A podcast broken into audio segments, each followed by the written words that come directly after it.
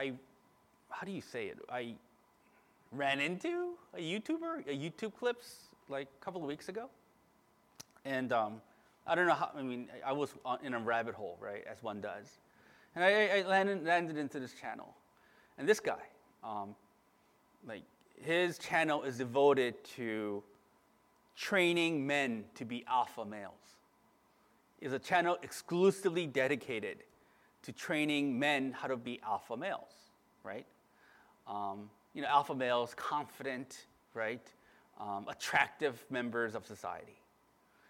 So his channel is devoted to, you know, he instructs guys how to dress.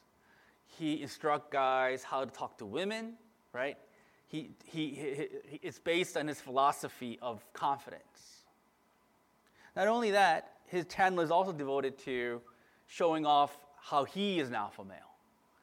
They show you how he works out. They show you how he eats. They show you, he shows you what he drives. He shows you where he lives. Right? So this whole channel is devoted to his alpha maleness. What made me watch this channel is not because I want to be an alpha male, because you know I already am, but but what struck what attracted me to this particular clip of his channel was he went to the hospital, right? After, you know, Chadwick Boseman, Chadwick Boseman, you know, the Black Panther passed away of colon cancer. That spooked him. So he went to the hospital to go to colon cancer, colon cancer di- uh, test, right? And he discovered, he says, that doctors discovered a lot of polyps in his colon. I don't know what polyps are. I guess these little growths in his colon that could be beginning of colon cancer. And when he discovered that diagnosis, he started to cry. Right? In his channel, he started to cry and told us how scared he was. And as, as heartbreaking as watching that clip was, I realized when he's facing death, all his philosophy about being an alpha male and all his possessions about his car and his house and his muscular body, all of it, in the face of death, meant nothing at all. When he was confessing about his, like the possibility of dying, Everything that he thought that he lived for didn't mean anything. It was clear he lived for perishable things and not eternal things. We are concluding Paul's long discussion about the resurrection. Right? We spent, we spent the last seven weeks, I think, on the resurrection. And the final verse of this chapter, verse 58, kind of summarizes, shows the motive of why Paul was going into detail about the resurrection. Verse 58, Paul says, Therefore, my beloved brothers, be steadfast, immovable, always abounding in the work of the Lord, knowing that in the Lord your labor is not in vain. The word therefore in 58 summarizes why he wrote the treatise on resurrection. He's writing these things about the resurrection because he wants the Corinthians to be steadfast and immovable and always abounding in the work of the Lord. Paul is saying, in the light of the eternity that is waiting for you, how should you live in this world? In the light of the clear teachings of you will be raised again after your death. How will that truth affect the way you live in this world? Paul is saying, if you know eternity is waiting for you, that in this short life, be steadfast and immovable. Steadfast and immovable means don't, don't change, be faithful. Do not let the outer difficult circumstances compromise the way you live. That's what steadfast and immovable is. He's saying no matter what kind of persecution and hardships may come your way, do not be moved. In the light of obstacles, do not be moved. Be faithful. Faithful in what? Abounding in the work of the Lord. In other words, if you paraphrase it, I think he means don't live in the light of eternity. Don't live for perishable things like the, that Alpha guy did. He says the last thing he wrote is your work knowing that the Lord that the that in the Lord your labor is not in vain. He's saying if you work for all the things that you do for the Lord in this world, they will not be in vain. They will matter. They will count. Right? Conversely, all the things that you don't do for him, they are perishable. They will be forgotten. I was thinking about Jeff Bezos. What was he worth? $107 billion? More than that? And his wealth is increasing every day. $107 billion in the light of eternity is just perishable money. $107 billion is perishable. It will mean nothing. Can I ask you this morning? Are you living for perishable things or imperishable things? What are you focused on? What are your dreams? What do you think your purpose of this life is? I, I know some of you have honestly shared with me. I, you think that the purpose of your life here is to make, to make a secure security, secure existence for yourself. And I think providing for your family is certainly a godly calling. But if your dream is to solely be secure in this world, and everything that you do is, is aimed towards securing your future in this life, I'm really sorry. With all love and respect, I'm telling you, if your pursuit is only about security, you are living for a perishable reality. You are. I am if I'm doing that. What are, you, what are your hopes? Do you, do you live for the Lord? That's the question. Look, living for the Lord, obviously, it's serving his body. That's really important. But living for the Lord is more than what you do for the body, which is a really important fact. Even the way you work, you can live for the Lord. Do you know that? Look, last November, for those of you online wouldn't know, I was severely distraught because I thought I made a huge mistake in massive filings that I had to do for work. Right? I was so distraught that a couple of, couple of good brothers and sisters comforted me. Oh, I love them for comforting me. Some of them bought me dinner, bought me lunch. It was wonderful. But I was distraught. A few months later, I was okay. Those forms even though they should, they should have been those, the thing that I feared most should logically have happened. They didn't happen. In fact, they all got, they all got, you know, they all got processed. And I cannot explain, and even my paralegal who's working with me in these cases, she's not a believer, says it's a miracle that these cases are being processed. And I'm telling you, the reason I think process is all God, right? And the only reason that I could explain why these things, why God is keeping work in my life, especially my lawyer job, is because by His grace, I look to Him every morning. And He's making me realize that doing this lawyer thing is His work. When you have the mentality of living for the Lord, working for the Lord, I promise you, you're going to start, start to see him move. You will.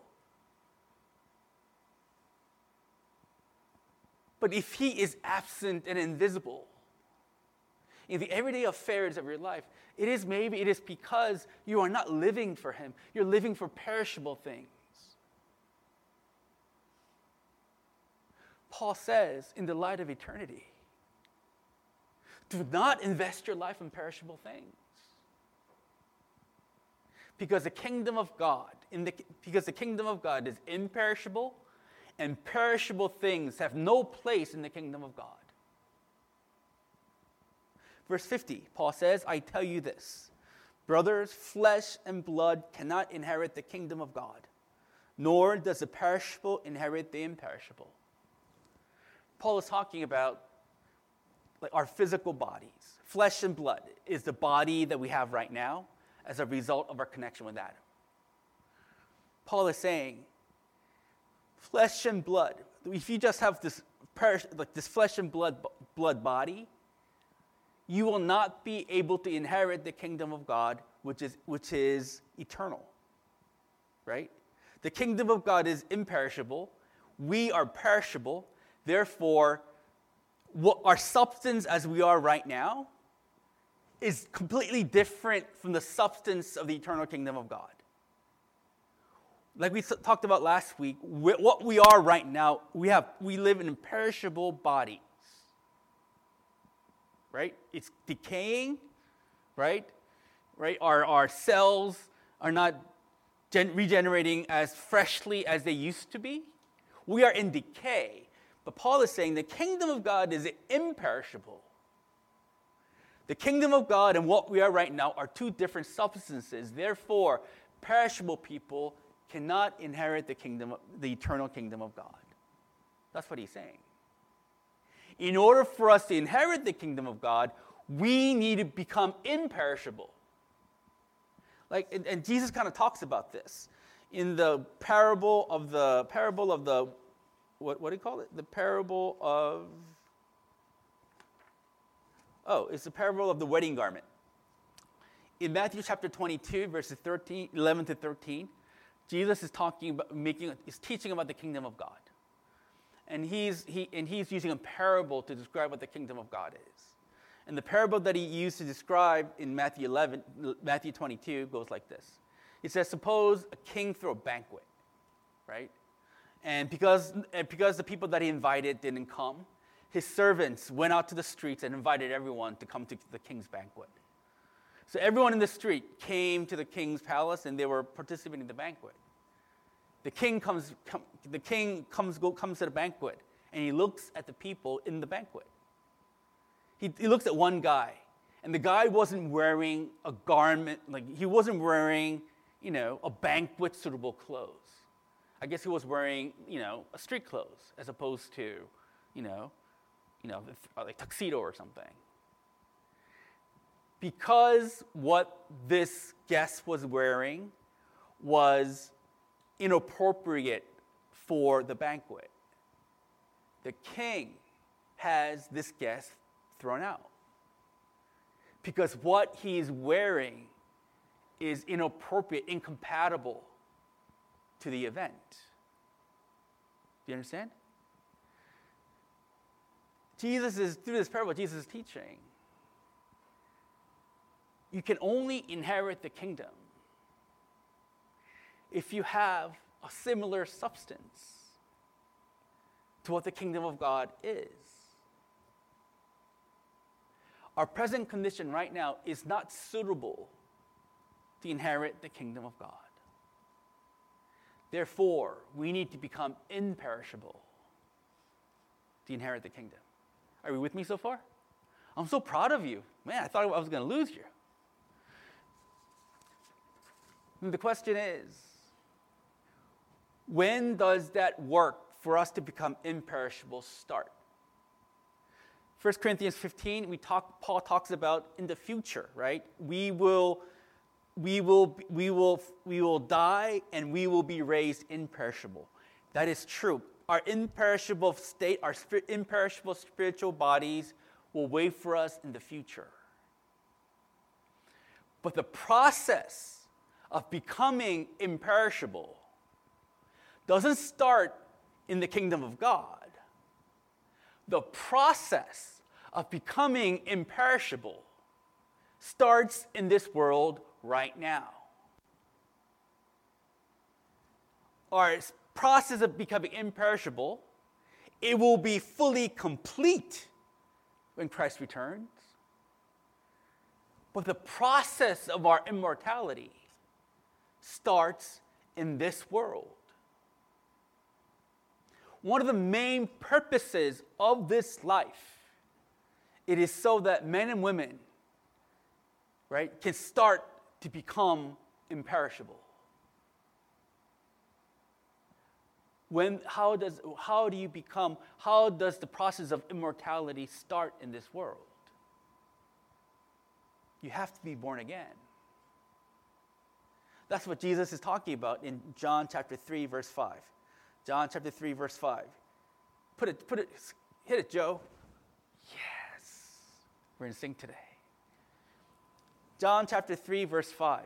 Jesus is talking to a Jewish, teach, Jewish teacher named uh, Nicodemus. And they're talking about the kingdom of God. John 3, verse 5. Jesus answered, Very truly I tell you, no one can enter the kingdom of God unless they are born of water and by the, and the Spirit. Flesh gives birth to flesh, but the Spirit gives birth to the Spirit.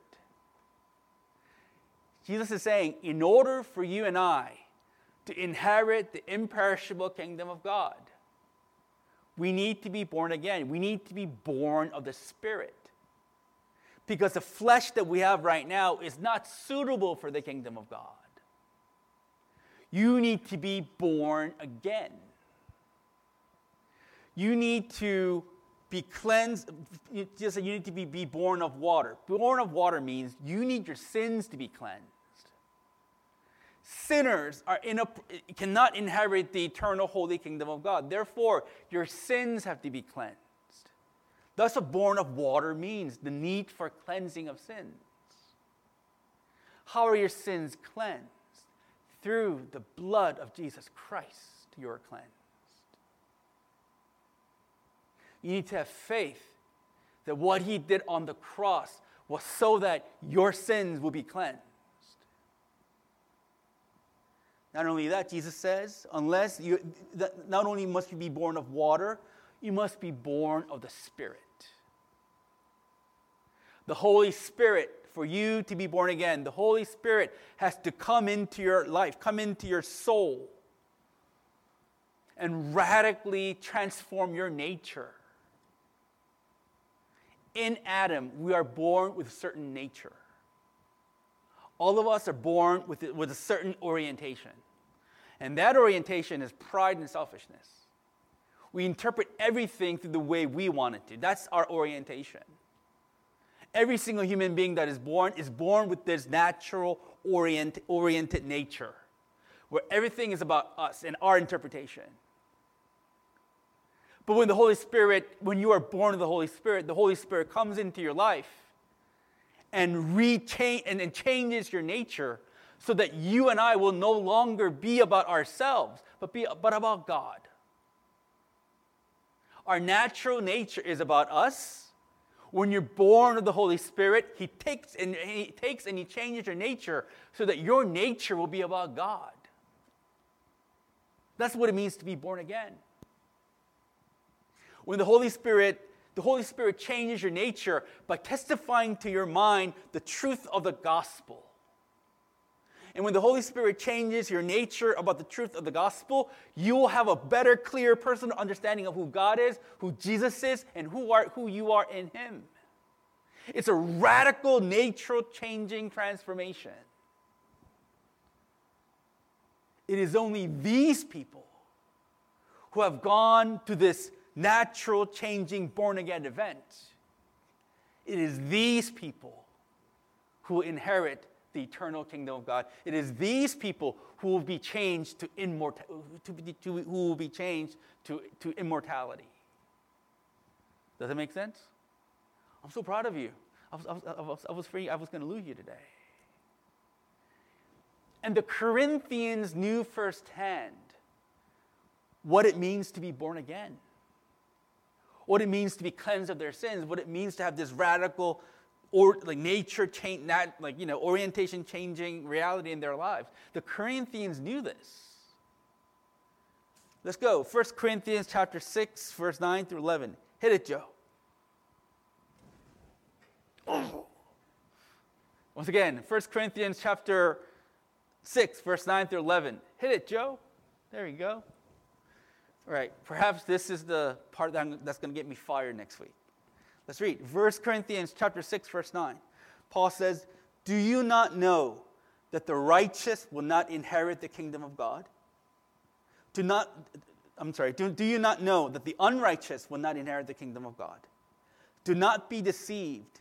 Neither fornicators, nor idolaters, nor adulterers, nor homosexuals, nor sodomites, nor thieves, nor covetous, covetous, nor drunkards, nor revilers, nor extortioners will inherit the kingdom of God. And such were some of you, but you were washed, but, and, but you were sanctified, but you were justified in the name of our Lord Jesus and by the Spirit of our God. Here, Paul is talking about the people who will not inherit the kingdom of God. And he gives you a long list of the people who will not inherit the kingdom of God. What do all the people in this list have in common? They are led by appetites. They're fleshly appetites, right? Whether you are a fornicator, which means having premarital sex, whether you are an adulterer, having sex with someone that is not your spouse, whether you are a homosexual, you know, like having relations with, with the same gender, right? Whether you're a drunkard, all of it, you live this way. They live this way because they're led by their appetites, they're led by their flesh. Or they are led by the perishable treasures of life, right? The thieves steal because they want certain things. Covetousness, you hate people because they have something that you want. Extortioners, right? You lie to get money. So these people are not only led by their appetites, but, led, but they're led by things of this life. These appetites, Paul is saying, shows that they are not going to be inheritors of the kingdom of God because they're, ap- because they're controlled by what they, what they feel and what they want now. That's how they're led. These people are led by the flesh, by the perishable treasures. Therefore, these people will not inherit the kingdom of God. Paul says, Corinthians, some of you were like them once. Some of you were led by your appetites. Some of you were led by the things of this life, the things of this world. You were exactly like you were once people who were not destined to inherit the kingdom of God. But what happened to the Corinthians? They were washed by the blood of Christ. They were, they were sanctified. They were justified in the name of, of the Lord Jesus Christ and by the Spirit of God. Holy Spirit came and changed their nature. And therefore, they no longer live guided by their flesh. They no longer live by the treasures of life. They are guided by the living presence of God in their lives. The Holy Spirit changed their appetites. That's how you know they're going to inherit the kingdom of God. That's how you know they're going to be immortal. Their appetites. What does your appetite tell you about what, where your treasure is? Where, do, if your appetite is primarily guided by what you feel, what you want, what you see. If your life is dictated by that retirement plan in Florida, if, if it's solely based on your position in this world. And if the kingdom of God is of no interest to you, that certainly reveals things about us, doesn't it?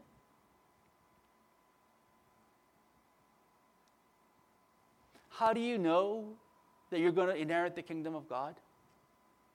How do you know that you're going to be changed? The more you live, the things of the world start to matter less, and the things of God start to matter more. That's a good indication whether you will have immortality.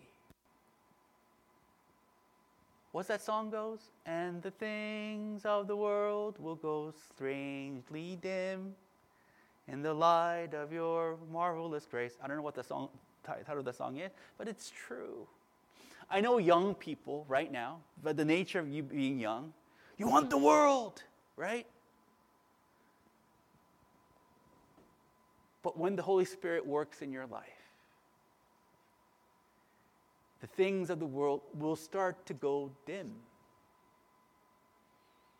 And the hope of eternity will start to become a more reality. That's a good sign of where you're heading.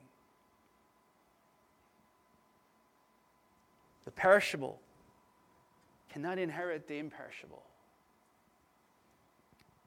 If we are born again, the process of our immortality has started. Are you, are you born with water and by the Spirit this morning? Has the Holy Spirit changed your nature and your appetites? Or are you still gripping on the things of this life?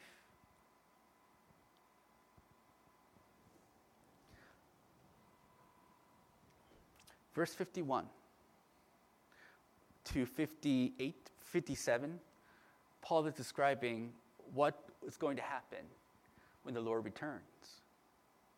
Verse 51, Paul says, Behold, I tell you a mystery. We shall not all sleep, but we shall all be changed. So, Paul is talking about, in verse 51, Paul is talking about people who will not die when the Lord returns, right? Um, once again, in verse 51, Paul calls the death of a Christian sleep. For the Christian, death is not eternal. It is merely you fall asleep and you wake up. Right? I think Alistair Begg gives a, gives a good example. Alistair Begg says, you know, when he was a kid, he used to travel with his mom, right? In Glasgow, he was raised in Glasgow, right? and therefore it's very cold there. And oftentimes, when he would take the bus with his mom at night, he will fall asleep, right, in the bus because it's warm. And when he wakes up, he doesn't know how he got there, but he was in his bed. He fell asleep in the bus. He woke up in his bedroom. Begg says that's the process of death for the Christian. You will fall asleep and in a moment, you'll get up and you be with God.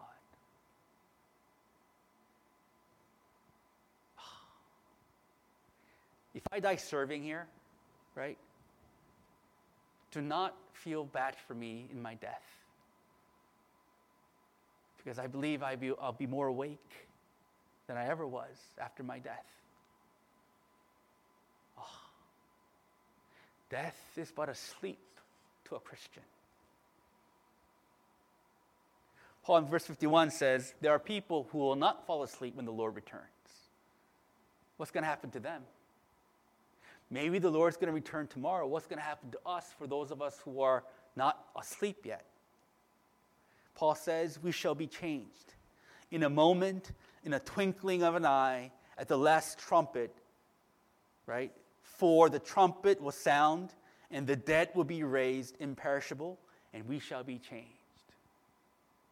Paul is saying when the Lord returns, a trumpet will sound. Bah, and those who are alive will be changed. In a twinkling of an eye. You know what a twinkling of an eye It's like a blink of an eye. How fast, how fast is a blink? That. In a blink of an eye, when the trumpet sounds, people who are alive when the Lord returns, they'll be instantaneously changed to their mortal bodies. When Jesus comes, it's going to be instantaneous. You're not going to have time to just kind of think about, you know, all the bad things that you have done except Christ when he returns. That's not how it's going to go. He's not going to give you a time to ponder whether you're saved or not when he returns. The time to ponder and repent is now. It's not the time when he returns. You have to understand that. Some people say, oh, well, I'll repent when Jesus comes back, then I'll say that I'm sorry. Right? I'll live the way that I want to live, but when he comes back, I go, oh, I'm so sorry. I'm going to apologize then. That's not how it works, Paul says. He's going to come back in an instant, in a blink, a blink of an eye. Things will change. Are you confident that you're going to change when, if he returns tomorrow? If he returns five minutes from now, are you confident that you will be changed? Right? Not only will, will, will, we change, when he returns, death will finally be vanquished. Right? Verse 50, 55, 54. When the perishable puts on the imperishable, and the mortal puts on immortality, then shall come to pass the saying that is written Death is swallowed up in victory. O death, where is your victory? O death, where is your sting? The sting of death is sin, and the power of sin is the law. Oh, verse 56 is interesting. When he returns, when those who are alive will be changed to the imperishable form, death will finally be vanquished. Death is the great enemy. Death is a great foe. Death causes so much misery in the life of every human being. Right? Where do you hear the sorrowless cries? In hospitals and funeral parlors. Everyone cries. Everyone is in sorrow when people die. Jesus in John chapter 11, when he heard his friend Lazarus died, and when he looked at how people were saddened by his death, Jesus wept. Jesus understood the sadness and the tragedy of death. I think I, saw an interview with one of the moms who lost her second grader, six year, seven year old, in the Sandy Hook shooting. Remember Sandy Hook like six years ago? This, this guy just killed, opened fire on an elementary school. And her daughter, her son, got shot and died when he was eight. And the interview asked her how she feels, and she said this. She says, I understand there are seasons of life. There are seasons of summer where everything's warm. There are seasons of spring where everything's new. And there are seasons of winter when everything's bleak. She said, I know that the rest of my life here will be the season of winter. I will never face summer. I will never experience the seasons of summer and spring in my life here. It will always be winter. Isn't that sad? Death is the enemy. But death will be conquered. When Christ returns, death will be conquered. How does he conquer death? Verse 56 The sting of death is sin and the power of sin is the law. What does that mean? The death of sin is death. The death, the sting of death is sin. What this means is the cause of sin, cause of death is sin. We die because of our sins. Remember, I talked about this a couple of weeks ago? Human beings think death is a natural part of the human existence. The Bible says it is not part of the natural part of human existence. We were never designed to die. And the reason why we die, 1 Corinthians 15 says, is because sin entered the world through Adam. There is a direct relationship between death and the sin of rebellion that, that, that, was, that, that, that Adam committed and subsequently all his progeny commits.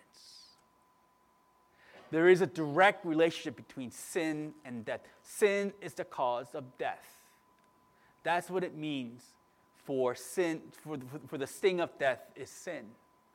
Sin is the cause of death. Then Paul also talks about in verse 56 the power of sin is the law. What in the world does that mean? The law here means the law of God. And Paul is saying the power of sin, what gives sin its power, is the law of God. What? Isn't the law of God holy and perfect? Yes. The law of God is a reflection of who God is.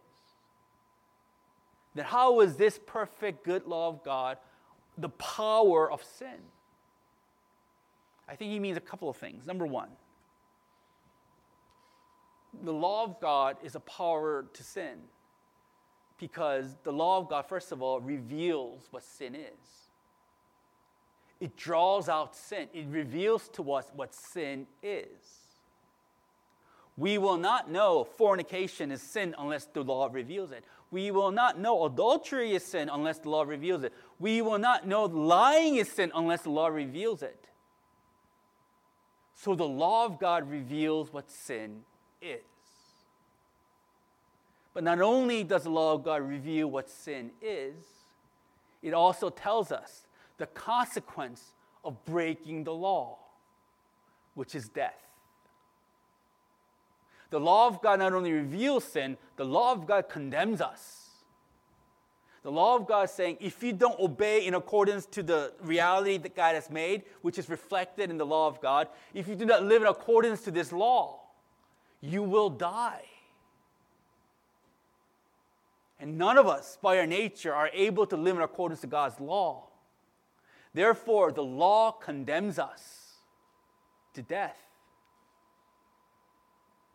But not only that, because of our nature, when we look at the law of God, our nature says,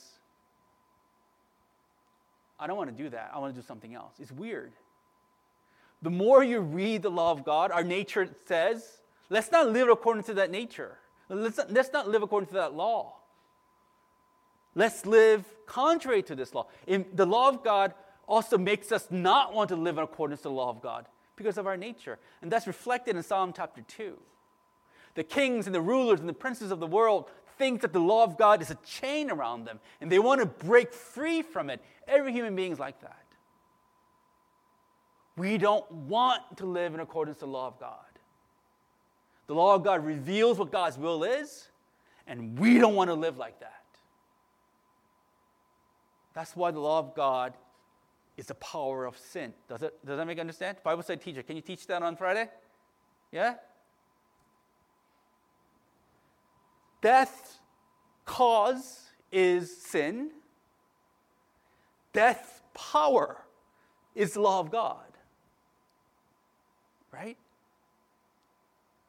How does Jesus Christ vanquish this? He vanquished death for, for his people by taking their sins and dying for their sins on the cross. The cause of sin is cause of death is sin. We die because of sin. Therefore, in order for us not to die, someone has to take our sin and be destroyed with it. That's what Christ has done. He became our sin. God killed him. God poured his wrath on him for the wrath that our sins deserve. Therefore, when we have living faith in him, sin is no longer the dominant reality of our hearts. Do you understand? The cause of death has been vanquished because of him. Alistair Begg is a good example. He says, pretend, you know, a father and son goes on a picnic on a spring day. And there's a honeybee, right, mm, going after the son. The son is scared. The son freaks out. The father shields his son from the bee. The bee stings the father instead of the son. And because honeybees have only one stinger, it uses that one stinger on the father and not the son. Therefore, the bee can whiz around all it wants. It can never hurt the son ever again because the stinger has been neutralized, because the father was stung on, it, on the behalf of his son. Really good example, right here? Death is the sting that awaits all of us. But Christ was stung on our behalf. Therefore, we no longer have to pay the, pay the consequences of our sin, which is death. Because of what Christ has done, death is no longer our destiny, it is life. Because Christ has obeyed the law of God perfectly on our behalf, the law no longer condemns us. The law becomes something beautiful to us and right. Because of Christ has done, we will be raised imperishable. Death is no longer our destiny. Our future destiny lies in the kingdom of God. That's what counts, Paul says. Therefore, in the light of that understanding, how will you live? Will you live steadfast and unmoved? Will you live, will you devote your life to the work of the Lord? Look, COVID makes life difficult, right? And oftentimes people use COVID as an excuse not to do the work of the Lord. Paul says, Let nothing move you, but we're easily moved by COVID. We can say, It is because of COVID, I'm not going to smoke. It is because of COVID, I'm not going to pray. It is because of COVID, I'm not going to, I'm not going to serve God's people because of COVID. Paul is saying, in the light of eternity, do not be moved. Be faithful in the work of the Lord. Because what you do for Him, especially during the challenging times, will not be in vain, will be remembered, will be the reason for your crown in heaven. Do not be moved. Let us pray.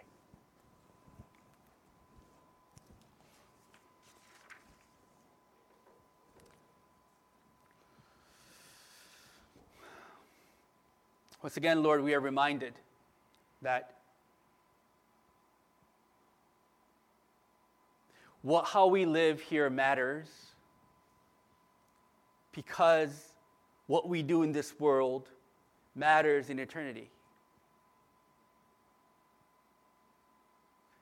Father, I think, as we confessed earlier, that a lot of us are fixated on the perishable existence of this world. We are driven by maintaining our mortgages. We are driven by, you know, not suffering. We are driven by, you know, upward mobility houses, homes, jobs, they're all good things that you provide. And, and our family needs them to live in this world, and that's true. But life is not about security or upward mobility. It's true that we are called to provide for our family. It's true. But life is more than about mere provision.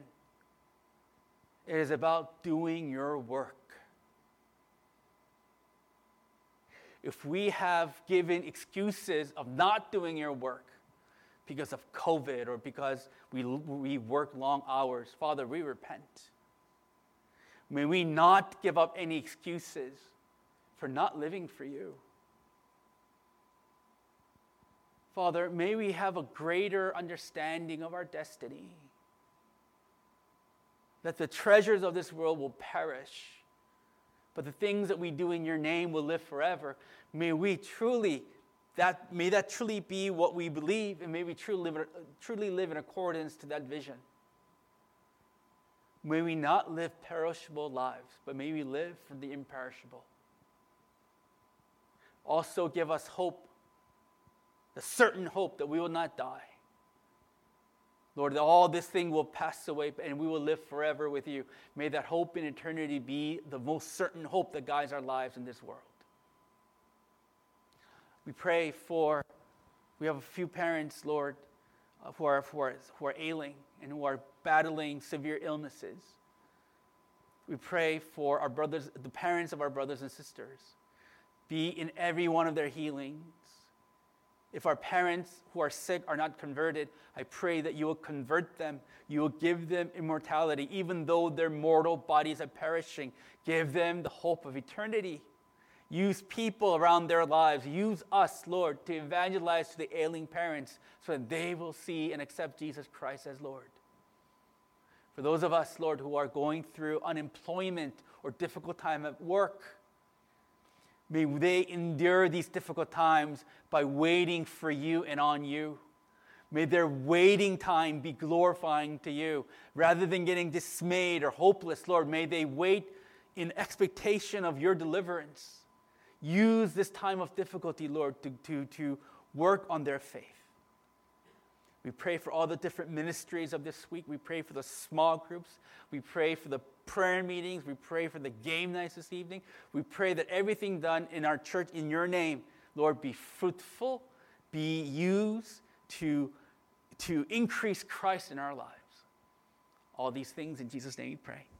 Amen.